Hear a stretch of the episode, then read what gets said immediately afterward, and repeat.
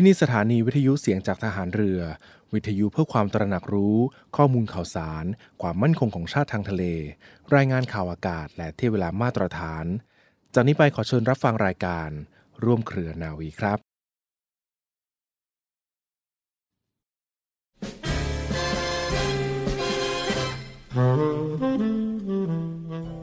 ความจริงใจต่อผู้อื่นเป็นคุณธรรมสำคัญมากสำหรับผู้ต้องการความสำเร็จ และความเจริญ เพราะช่วยให้สามารถขจัดปัดเป่าปัญหาได้มากมาย โดยเฉพาะอย่างยิ่ง ปัญหาอันเกิดจากความกินแหนงแขลงใจ และเอารัดเอาเปรียบกัน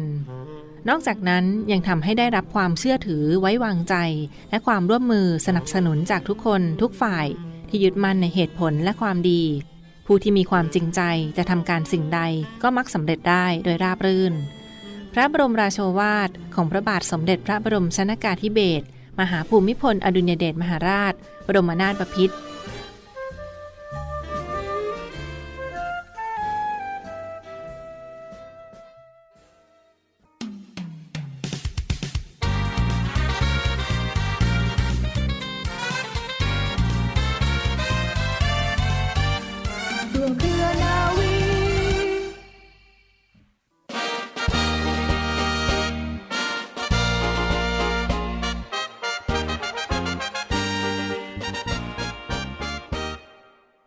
สวัสดีคุณฟังและขอต้อนรับเข้าสู่รายการร่วมเครือนาวี รับฟังผ่านทางสถานีวิทยุเสียงจากทหารเรือ สทร 15 สถานี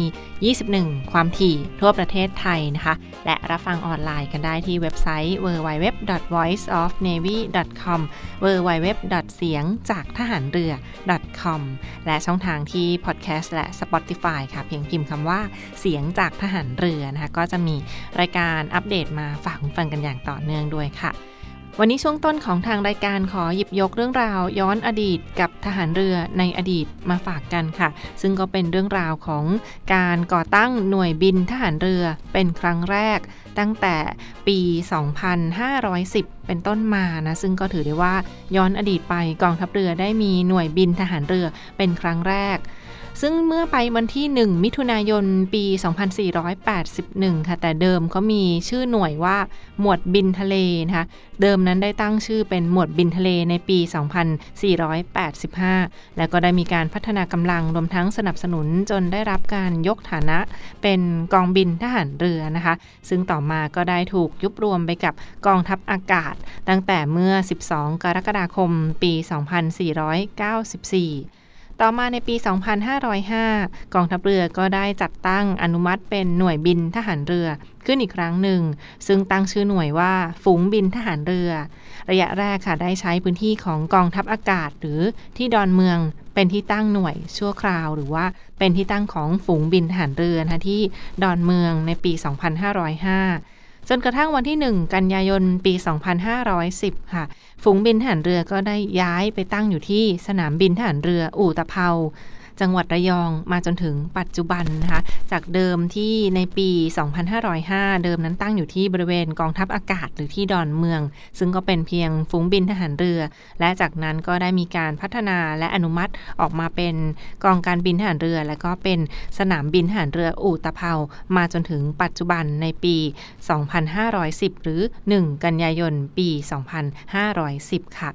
นอกจากนี้คุณฟังคะฝูงบินทหารเรือยังได้รับการยกฐานะเป็นกองบินทหารเรือขึ้นอีกครั้งหนึ่ง แล้วก็ขึ้นอยู่กับกองเรือยุทธการ กองการบินทหารเรือ กองเรือยุทธการ ซึ่งถือได้ว่าเป็นอีกหนึ่งหน่วยที่มีความสำคัญต่อการป้องกันประเทศทางด้านทะเลอีกด้วย และการปฏิบัติการสนับสนุนกำลังทางเรือและทหารนาวิกโยธิน รวมทั้งกำลังทุกด้านของกองทัพเรือ เพื่อปกป้องอธิปไตย และการรักษาความมั่นคงของชาติทางทะเลมาจนถึงปัจจุบันนะคะเนเดว่าก็ย้อนอดีตกันไป แต่เดิมนั้นหันเรือเขามีหน่วยบินหันเรือเป็นครั้งแรกตั้งแต่ 1 มิถุนายนปี 2481 ซึ่งแต่เดิมก็เรียกเพียงชื่อว่าเป็นหมวดบินทะเล และต่อมาก็ได้พัฒนาและรวมไปกับกองทัพอากาศ กองบินทหารเรือนะคะ แล้วก็ย้ายไปตั้งอยู่ที่ดอนเมือง และย้ายมาอีกครั้งหนึ่งที่บริเวณอู่ตะเภาจังหวัดระยอง หรือว่า หรือว่าสนามบินทหารเรืออู่ตะเภามาจนถึงปัจจุบันเมื่อ 1 กันยายนปี 2510 และพัฒนามาขึ้นอยู่กับกองบินทหารเรือกองเรือยุทธการ และสนับสนุนกองทัพเรือในการรักษาความมั่นคงของชาติทางทะเลมาจนถึงปัจจุบันอีกหนึ่งเรื่องราวทหารเรือในอดีตที่มาฝากทุกท่านกันในช่วงนี้ค่ะ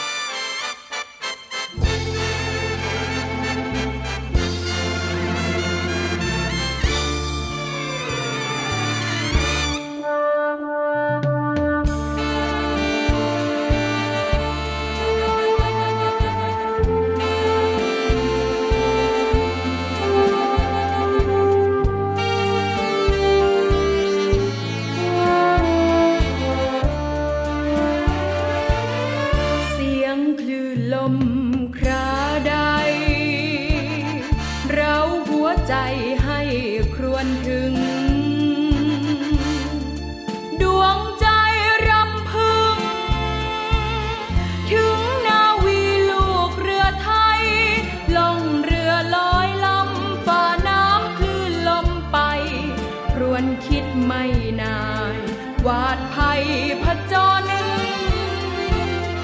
ขอให้เธอ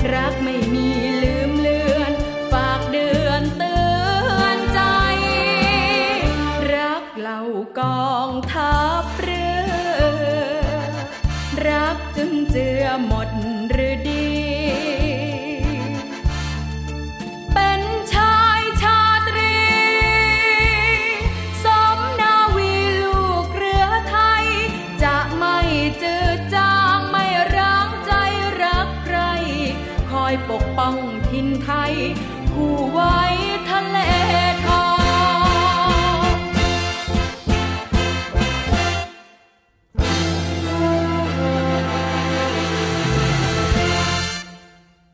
ชมรมนักศึกษาหลักสูตรพัฒนาสัมพันธ์ระดับผู้บริหารกองทัพเรือ ขอเชิญชวนผู้รักสุขภาพมาร่วมกิจกรรม เดินวิ่ง เพื่อสุขภาพ ใน Fly Navy Run for Sea and Chai 2023 ในวันอาทิตย์ที่ 3 กันยายน 2566 นี้ณกองการบินทหารเรือ กองเรือยุทธการอำเภอบ้านช้างจังหวัดระยอง รายได้ส่วนหนึ่งมอบให้กับกองทัพเรือ ในการส่งเสริมการอนุรักษ์พยูนและสนับสนุนโครงการแด่น้องผู้มีความหวังของกองทัพเรือ ในการช่วยเหลือเด็กได้โอกาส การวิ่งแบ่งออกเป็น 3 ประเภทคือ ประเภทมินิมาราทอนระยะ 10 กิโลเมตร ค่าสมัคร 650 บาท ประเภทฟันรันระยะ 5 กิโลเมตร ค่าสมัคร 550 บาท และประเภท VIP เลือกได้ทุกระยะ ค่าสมัคร 2,000 บาทสนใจสมัครผ่านระบบออนไลน์ที่เว็บไซต์ www.lanla.com และติดตามความเคลื่อนไหวของกิจกรรมได้ที่ Facebook Fanpage Fly n a v y l a n 2023 ขอเชิญร่วมเป็นส่วนหนึ่งในการออกกำลังกายเพื่อสุขภาพ รวมกันอนุรักษ์พยูนและช่วยเหลือเด็กด้อยโอกาส ในวันอาทิตย์ที่ 3 กันยายนนี้ ณ กองการบินทหารเรืออำเภอบ้านฉาง จังหวัดระยอง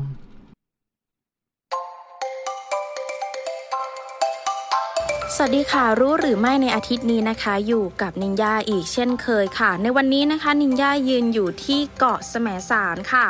วันนี้นะคะอยากจะพาทุกท่านค่ะมารู้จักถึงวิธีการรักษาความสะอาดของท้องทะเลค่ะ รู้หรือไม่คะว่าจริง ๆ แล้วท้องทะเลที่สะอาดนั้นจริง ๆ แล้วต้องมีการหมุนเวียนของสภาพอากาศค่ะ มหาสมุทรนะคะมีหน้าที่หลักคือการผลิตออกซิเจน ปริมาณมหาศาล และดูดซับคาร์บอนไดออกไซด์จากสภาพแวดล้อมค่ะ และยังช่วยในเรื่องของการลดอุณหภูมิกับปรับสภาพอากาศด้วย ยิ่งกว่านั้นนะคะ สัตว์ทะเลยังเป็นที่สนใจสำหรับนักดำน้ำและก็นักท่องเที่ยวต่างๆ ค่ะ ทั้งสัตว์และพืชทะเล ต่างก็อาศัยอยู่ในน้ำลึกและช่วยเพิ่มความงดงามให้กับพื้นมหาสมุทรอันกว้างใหญ่นี้นะคะ ซึ่งทะเลที่สะอาดคือแหล่งอาหารที่สำคัญของมนุษย์ค่ะ นอกจากอาหารทะเลนะคะ ปลา ปู กุ้งและหอยค่ะ ยังมีสิ่งของอื่นๆ ในการรับประทานนะคะ เช่น สาหร่ายบก สาหร่ายทะเล ซึ่งเป็นส่วนผสมของนมถั่วเหลืองหรือแม้แต่เนยถั่วค่ะ นักวิทยาศาสตร์นะคะยังผลิตยาบำรุงหัวใจ ยาบำรุงสมองและรักษามะเร็งได้จากทะเลเช่นเดียวกันนะคะ จากสิ่งที่ได้กล่าวมาทั้งหมดนี้เองค่ะทำให้การรักษาความสะอาดของท้องทะเลถือว่าเป็นสิ่งที่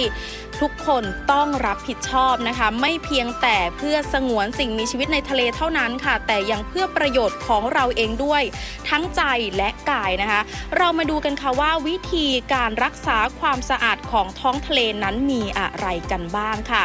เริ่มต้นกันที่ข้อแรกค่ะ ลดปริมาณการปล่อยคาร์บอนค่ะ สิ่งแรกที่เราทำได้เลยก็คือลดปริมาณมลพิษทางน้ำคือการลดการปล่อยสารคาร์บอน มหาสมุทรนะคะจะดูดซับคาร์าร์บอนไดออกไซด์และความร้อนเอาไว้ค่ะทำให้มันมีแต่สารพิษ ซึ่งจะมีผลกระทบนะคะ ต่อสิ่งมีชีวิตต่างๆ ในทะเลและปลาน้ำลึกค่ะ ทั้งการเปลี่ยนแปลงรูปแบบการดำรงชีวิต หรือแม้แต่การฆ่าสัตว์มีชีวิตในทะเลนั่นเอง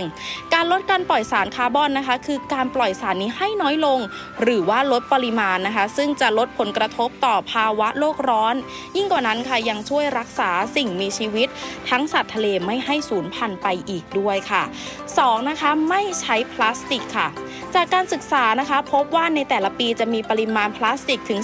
300 ล้านชิ้นถูกผลิตออกมา และ 8 ล้านชิ้นในนั้นนะคะถูกทิ้งลงมหาสมุทรค่ะกลายเป็นขยะที่ลอยน้ำอย่างน้อย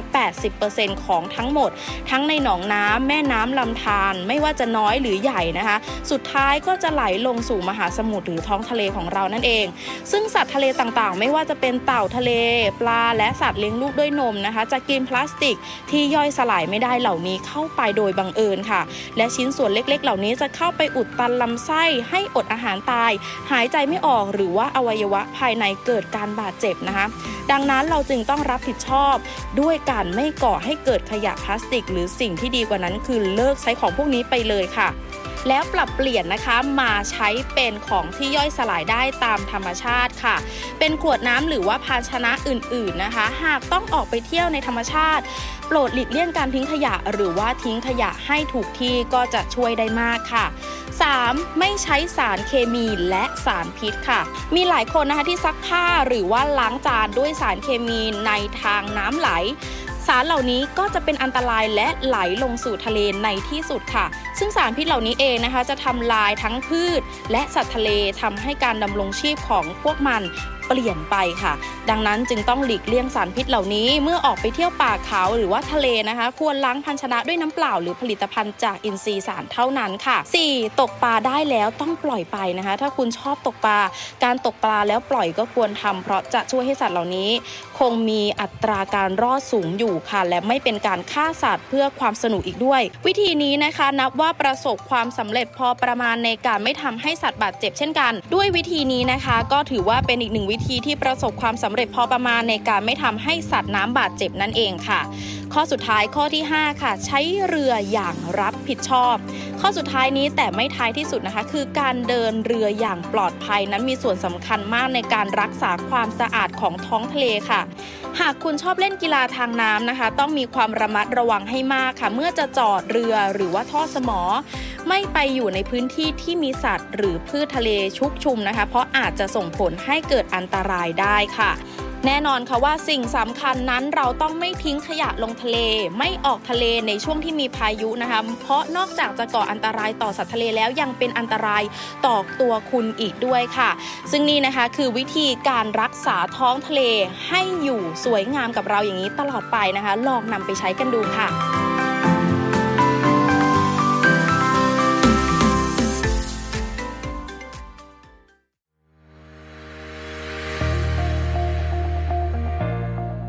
The Trusted Navy ขอเชิญร่วมติดตามข่าวสาร ภารกิจ และเรื่องราวที่น่าสนใจของกองทัพเรือ ผ่านช่องทาง YouTube ของกองทัพเรือด้วยการกดไลค์ กดติดตาม YouTube Channel กองทัพเรือ Royal Thai Navy Official Channel มาอัปเดตข่าวสารและร่วมเป็นส่วนหนึ่งของกองทัพเรือที่ประชาชนเชื่อมั่นและภาคภูมิใจ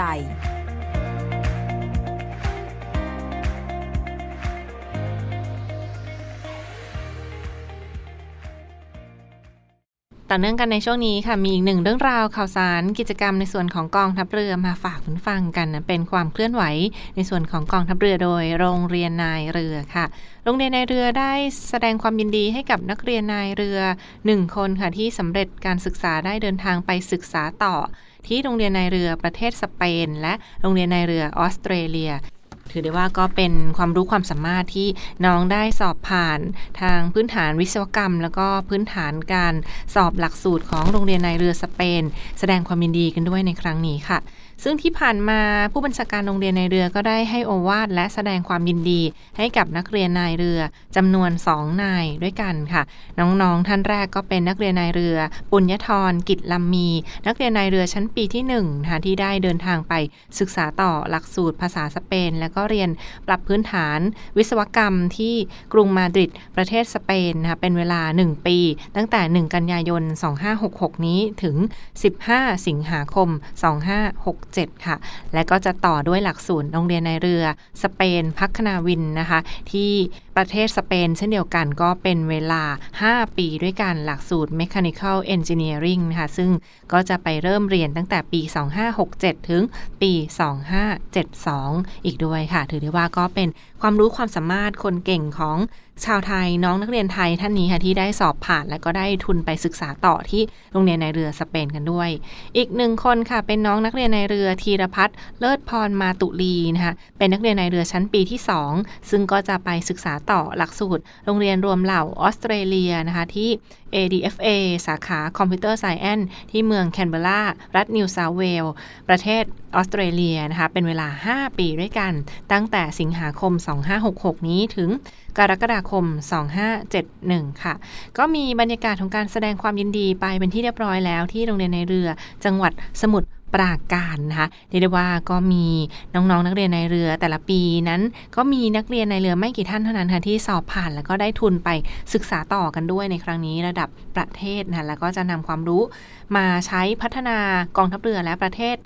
ก็จะนำความรู้ความสามารถมาใช้พัฒนาองค์กรและก็พัฒนาประเทศชาติกันต่อไปด้วยเป็นอีกหนึ่งกำลังใจให้กับน้องๆ ที่กำลังศึกษาต่อกันในช่วงนี้ค่ะ สำหรับประวัติที่สำคัญของน้องสองท่านนั้นเป็นอย่างไรบ้างนะท่านแรกนักเรียนในเรือ ปุญญทรหรือน้องต้นกล้านะน้องต้นกล้า เป็นนักเรียนเตรียมทหารรุ่นที่ 64 นักเรียนในเรือรุ่นที่ 121 จบการศึกษาจากโรงเรียนสวนกุหลาบ วิทยาลัยนะคะคุณพ่อเป็นทนายความและคุณแม่ก็เป็นทำงานด้านบัญชี น้องต้นกล้าเป็นบุตรคนเดียวค่ะ แล้วก็ศึกษาต่อโรงเรียนเตรียมทหารได้อยู่ทั้งชมรมโยธวาทิต แล้วก็เป็นตัวแทนไปแข่งโอลิมปิกฟิสิกส์ อีกด้วยค่ะเรียกได้ว่าก็มีความรู้ความสามารถและมีแรงบันดาลใจ และก็จุดประกายเล็ก ๆ ที่ทำให้น้องต้นกล้า สนใจเข้ามาศึกษาต่อเป็นนักเรียนเตรียมทหารในส่วนของกองทัพเรือกันด้วยสำหรับการสอบคัดเลือกเข้าเป็นนักเรียนในเรือสเปนนั้นคุณฟังคะ ถือได้ว่ายากแล้วก็มีคู่แข่งค่อนข้างสูงเลยทีเดียว ซึ่งก็รับมาจากประเทศต่างๆ ทั่วโลก ดังนั้นเมื่อเทียบกับจำนวนคนที่สมัครกับจำนวนคนที่เข้าเรียนนั้น ก็ถือได้ว่าน้องๆที่สอบผ่านนั้นเก่ง แล้วก็มีความรู้ความสามารถด้วยเลยทีเดียว ดังนั้นก็เป็นอีกหนึ่งกำลังใจและนำองค์ความรู้ที่ได้มาพัฒนาการต่างๆ ในส่วนของกองทัพเรือต่อไปค่ะ อีกหนึ่งคนค่ะ เป็นน้องนักเรียนนายเรือธีรพัฒน์นะคะหรือว่าน้องคอปเตอร์ ก็เป็นนักเรียนเตรียมทหารรุ่นที่ 63 การศึกษาจากโรงเรียนบดินเดชาสิงห์สิงหเสนีนะคะ คุณพ่อเป็นตำรวจและคุณแม่ก็ทำอาชีพค้าขาย แรงบันดาลใจของน้องคอปเตอร์ ในการเข้ามาเป็นนักเรียนนายเรือนั้น มาจากการที่น้องนั้นได้ศึกษาประวัติศาสตร์เกี่ยวกับยุทธนาวีที่เกาะช้าง แล้วเขาก็ประทับใจได้เห็นถึง ความเสียสละของบรรพบุรุษไทยที่ท่านได้ปกป้องอธิปไตยของชาติทางทะเล มาจนถึงปัจจุบันรวมทั้งน้องคอปเตอร์เขาก็ยังสนใจในการจำลองเรือรบหรือว่าแบบจำลองเรือรบมาตั้งแต่เด็กค่ะ จึงมีคุณพ่อคุณแม่ที่คอยเป็นแรงผลักดันให้น้องสอบเข้ามาเป็นนักเรียนเตรียมทหาร ในส่วนของกองทัพเรืออีกด้วย นอกจากนี้น้องก็มีความรู้ความสามารถด้านภาษาอังกฤษนะคะ จึงได้เป็นตัวแทนของกองทัพเรือไทยไปศึกษาต่อต่างประเทศ แล้วก็จะกลับมาพัฒนาองค์ความรู้พัฒนาประเทศไทยให้มีความเจริญก้าวหน้าในด้านการรักษาความมั่นคงของชาติทางทะเลต่อไป นี่ก็เป็นอีกหนึ่งเรื่องราวข่าวสารแสดงความยินดีที่มาฝากทุกท่านและจุดประกายเล็ก ๆ กันในช่วงนี้ค่ะ